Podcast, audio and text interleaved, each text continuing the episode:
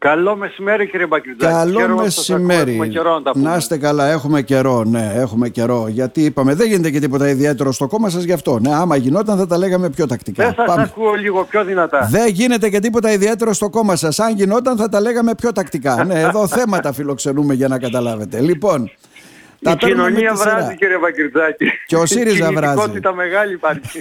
και ο ΣΥΡΙΖΑ βράζει. Πάμε στην κοινωνία όμως πρώτα γιατί σας είδα να προτιμάτε λίγο περισσότερο τι τις αγροτικές κινητοποιήσεις που για σας βέβαια ε, αυτό το πράτατε και όταν ήσασταν και βουλευτής και όλα αυτά ναι, και έχετε ιδιαίτερη ευαισθησία με αυτό από το να τρέχετε πίσω από τον κύριο Ρίγα. Λοιπόν, αγροτικές κινητοποιήσεις.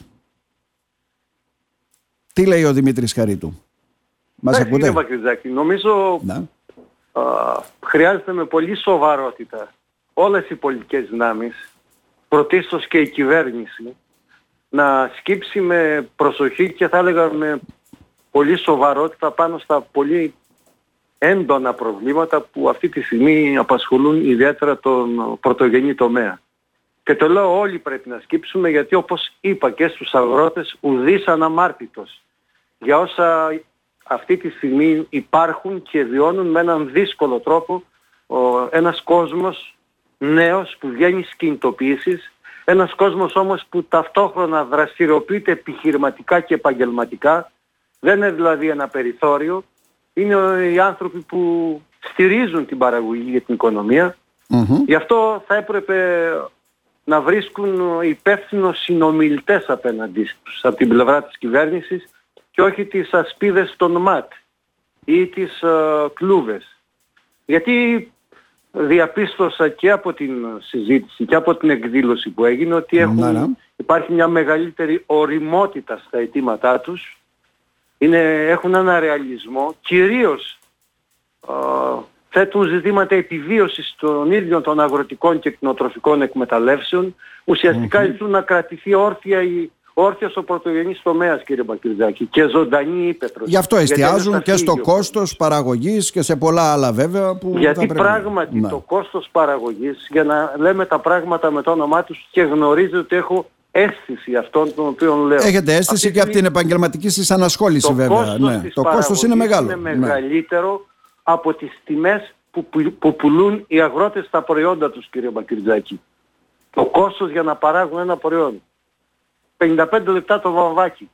Πώς να βγει; Να. 25 λεπτά το σκληρό στάρι κύριε Μπαγκητζάκη. Την ίδια, το καλαμπόκι το ίδιο. Την ίδια ώρα που οι τιμές των προϊόντων στα ράφια έχουν αυξηθεί για τους καταναλωτές 20 και τα, αγροεφ... ναι, και τα αγροεφόδια δηλαδή λιπάσματα όμως φάρμακα και όλα αυτά έχουν Βεβαίως. παραμείνει στα ύψη. Αυτό μας κάνει εντύπωση Υπάρχει κύριε, κύριε Μπακυρτζάκη μια θα έλεγα έλλειψη ε, ελέγχου για να μην πω ασυδοσία και στην εφοδιαστική αλυσίδα. Προφανώς και το υψηλό κόστος του ρεύματος και οι αυξήσεις στο αγροτικό πετρέλαιο ε, μόνο με έκτακτα μέτρα κύριε Μπαγκλητζάκη στήριξης μπορούν να αντιμετωπιστουν Όσο διαρκεί τουλάχιστον ενεργειακή κρίση που εκτινάσει γιγαντώνει το κόστος της παραγωγής και πρέπει όλες οι πολιτικές δυνάμεις προς αυτή την κατεύθυνση να συμβάλλουν των έκτακτων μέτρων στήριξης. Αλλιώς δεν θα μπορέσει να σταθεί ο αγροτικός τομέας, δεν θα μπορέσει να σταθεί ο πρωτογενής τομέας, η ίδια η ύπεθρος. Γνωρίζουν τα πάντα κύριε Μπαχυριδάκη.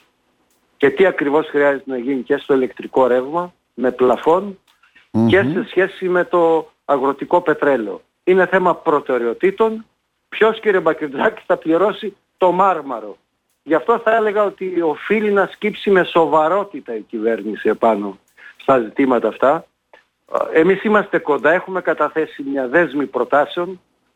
Αν θέλετε, είναι τέτοια η, κρίση που υπάρχει αυτή τη στιγμή. Σας έλεγα έχει, πώς το λένε, έχει, η σταγόνα έχει ξεχυλήσει το ποτήρι και σε τέτοιες περιόδους που υπάρχει αυτή η λεγόμενη ενεργειακή κρίση και οι άλλες κρίσεις, τώρα φέρουν κύριε Μπακριτζάκη και τα μεγάλα ελλείμματα στα διαρθρωτικά προβλήματα που αντιμετωπίζει ο αγροτικός τομέας και πόσο σπαταλήθηκαν δεκαετίες και πόροι έτσι ώστε να ολοκληρωθούν τα έργα υποδομής. Φαντάζεστε τι θα γινόταν αν υπήρχε ένα φράγμα στον ίασμα του Κομψάτου ή αν είχαν ολοκληρωθεί τα δίκτυα στο φράγμα του Ιασίου ή αν είχαν προχωρήσει οι αναδασμοί με τόσο μικρό κλήρο ή αν θέλετε και η ηλικιακή σύνθεση. Όλα αυτά κύριε Μπακριτζάκη που δεν λύθηκαν τώρα στις περιόδους της κρίσης επιδεινώνουν και το κόστος και μεγενθύνουν τα προβλήματα του αγροτικού κόσμου. Δέστε τι γίνεται σε όλη την Ευρώπη κύριε Μπακριτζάκη. Δέστε τα τρακτέρ φτάσαν στα είναι απ' έξω από τα ηλίσια πεδία, πολιορκούν το Παρίσι. Το βλέπουμε. Οι, ναι. οι ακτινοτρόφοι αγρότες στη Γερμανία φτάσαν στην πύλη του Βραδεμβούργου. Πριν τρεις μέρες απέκλεισαν τις Βρυξέλλες. Υπάρχουν σοβαρά ζητήματα που συνδέονται και με τη νέα ΚΑΠ. Μάλιστα. Άρα, για να το πάμε στο πολιτικό κομμάτι, για να καταλάβουμε κι εμείς. Να το πάμε στο πολιτικό κομμάτι, να καταλάβουμε κι εμείς. Έρχεται η νέα ΚΑΠ και ουσιαστικά με όλα αυτά τα οποία πρεσβεύει και πρέπει να εφαρμοστούν, όπως και στην περιοχή μας, βάζει και τα φόπλακα ίσως και σε πολλές έτσι αγροτικές καλλιέργειες, έτσι δεν είναι; Σε πολλές επιχειρηματικές πρωτοβουλίες. Δύο σοβαρά προβλήματα κατά τη γνώμη ναι. Ποιος είναι ο στόχος δηλαδή της Ευρωπαϊκής Ένωσης, να εξαφανίσει αυτή τη μέση γεωργία για να το καταλάβουμε; Δεν ξέρω αν είναι αυτός κύριε Μπακυρτζάκη, αν θέλει να τη συγκεντρώσει σε πολύ λίγους ή και εν πάση περιπτώσει να εισάγει προϊόντα από άλλες αναπτυσσόμενες χώρες. Γιατί προφανώς όλοι αντιλαμβάνονται ότι το κρίσιμο θέμα και στην Ελλάδα και στην Ευρώπη με, τους, με τον, τον πρωτογενή τομέα είναι ποιος θα πληρώσει το μάρμαρο του πρασινίσματος της γεωργίας. Αυτή τη λεγόμενη πράσινη μετάβαση. Αφού η νέα ΚΑΠ προβλέπει α, μείωση των άμεσων ενισχύσεων στους παραγωγούς και με έναν έμεσο τρόπο να τους διοχετεύσει εκ νέου, πολύ δύσκολο, και ένα δεύτερο τον περιορισμό των παραγωγικών καλλιεργήσιμων εκτάσεων που εκ των πραγμάτων θα μειώσει τις παραγωγές. Αυτό είναι κέριο, αυτά είναι κέρια θέματα τα οποία προφανώς ο, θέτουν το ερώτημα πώς θα προχωρήσει η γεωργία συνολικά στην Ευρώπη. Και το δεύτερο που υπάρχει κύριε Μπακυρδάκη και εδώ θα όφιλε και η δική μας κυβέρνηση τώρα που μάλιστα έχουν έρθει τα προβλήματα του στη νέα ΚΑΠ και το αγροτομέα σε όλη την Ευρώπη στο επίκεντρο, αντί η κυβέρνηση να διεκδικήσει με συμμαχίες με άλλες χώρες την ανα... νέους πόρους για την ΚΑΠ, έτσι ώστε πράγματι να στηριχθεί ο πρωτογενής τομέας. Η κυβέρνηση κύριε Μπακτιτζάκη δεν είναι σε θέση ούτε να διαχειριστεί και να μοιράσει τους υπάρχοντες πόρους της νέας ΚΑΠ. Μάλιστα. Καταλαβαίνετε, πέντε υπουργοί, mm-hmm. εγώ έζησα τέσσερις κύριε Μπακυρτζάκη ως βουλευτής. Τέσσερις υπουργοί σε τέσσερα χρόνια. Πέντε πρόεδροι στον οργανισμό που το πληρωμόν, το γνωστό ΠΚΠ, πέντε πρόεδροι. Mm-hmm. Τελευταία είναι ο, ο Κυριάκος ο Μπαμπασίδης. Πώς τον ναι. ο συντοπίτης μας. Ναι. Ο Κυριάκος ο Μπαμπασίδης. Κυριάκος Μπαμπασίδης. Ναι. Ναι, Μπαμπασίδης. Αντιλαμβάνεστε λοιπόν ότι θεωρώ, είναι ανάγκη με σοβαρότητα όλοι να σκυψουμε και να δώσουν, να υπάρξουν λύσεις. Με έκτακτα μέτρα Τώρα. στήριξης και προφανώς με, και πιο μέσω μακροπρόθεσμα σε σχέση και με τα έργα που πρέπει να ολοκληρωθούν και για την περιοχή μας και συνολικά αλλά και με τις αλλαγές που πρέπει να γίνουν στη νέα ΚΑΠ έτσι ώστε πράγματι να μπορέσει να Τώρα, στηριχθεί ο πρωτογενής τομέας και η αγροτική οικονομία. Εκεί έρχεται το ερώτημα. Τι κάνει το κόμμα σας που ακόμα σε συνέδριο δεν φτάσατε αγαπητέ κύριε Χαρίτου. Ε; Κύριε Βακητζάκη νομίζω ότι είμαστε σε μια φάση ενός ανοιχτού διαλόγου. Θέλουμε να γίνεται πηγαίνοντας προς το τέταρτο συνέδριο στα τέλη του Φλεβάρι. Θέλουμε να, γίνει, να είναι να, σε αυτή την πορεία να έχουμε μια εξωστρέφεια έτσι ώστε πράγματι να ακούσουμε όσο είναι δυνατόν τις ανάγκες και τα προβλήματα της ε, κοινωνίας. Και κυρίως θέλουμε να διαμορφώσουμε στίγμα, ένα στίγμα από, μέσα από το συνέδριο και να βρούμε έναν καλύτερο ενώ την αποτελέσει το συνέδριο μια αφετηρία για έναν καλύτερο βηματισμό έτσι ώστε πράγματι μια εικόνα που δεν είναι καθόλου ευχάριστη την, την παρακολουθώ, την βλέπω αυτή αποτυπώνεται και στις uh, δημοσκοπήσεις να μπορέσει να ανακάμψει εκ νέου, να ανασυνταχθεί ο, ο ΣΥΡΙΖΑ και να δώσει πράγματι τη, να βρεθεί δίπλα στην κοινωνία και να δώσει και τη μάχη την κρίσιμη των ευρωεκλογών. Mm-hmm. Μάλιστα. Άρα περιμένουμε Φεβρουάριο το συνέδριο, έτσι δεν είναι κύριε Χαρίτου; Βεβαίως, βεβαίως. Mm-hmm. Πιστεύετε δηλαδή ότι το κόμμα θα ανακάμψει μετά την αποχώρηση των συντρόφων και το νέο κόμμα της Νέας Αριστεράς; Η αίσθηση μου κύριε Μπαγδιτζάκη είναι ότι με ορισμένες προϋποθέσεις βεβαίως. Ε, υπάρχει ένα, ένα πλαίσιο προγραμματικών θέσεων το οποίο θα συζητηθεί έχει θέτει σημαντικά θέματα για το πώς πρέπει να και πώς πρέπει να πορευτεί η χώρα. Υπάρχουν προτεραιότητες που τίθενται αυτό το, ιδιαίτερα το διάστημα. Αναφέρομαι στα ζητήματα της ε, ακρίβειας που είναι, πρόκειται να γίνει μια πολύ μεγάλη καμπάνια για τα ζητήματα ναι. αυτά.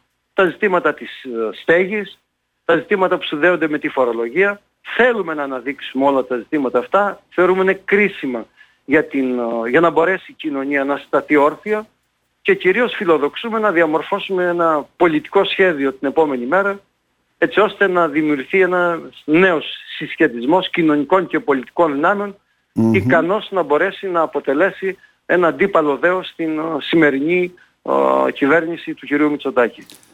Τώρα πάμε και στο επίμαχο θέμα τρίτο που θα θέλουμε έτσι να σας ρωτήσουμε με την παρουσία βέβαια και του Παναγιώτη Ρίγα στην ε, πόλη μας μέλος Κεντρικής Επιτροπής του ΣΥΡΙΖΑ, βρέθηκε στην Κομωτινή, ε, έκανε διάφορες επισκέψεις στον Αντιπεριφερειάρχη, στο Δήμαρχο, ε, κάνατε βέβαια και την Γενική Συνέλευση εκεί, τη συγκέντρωση έκανε η Νομαρχιακή Επιτροπή.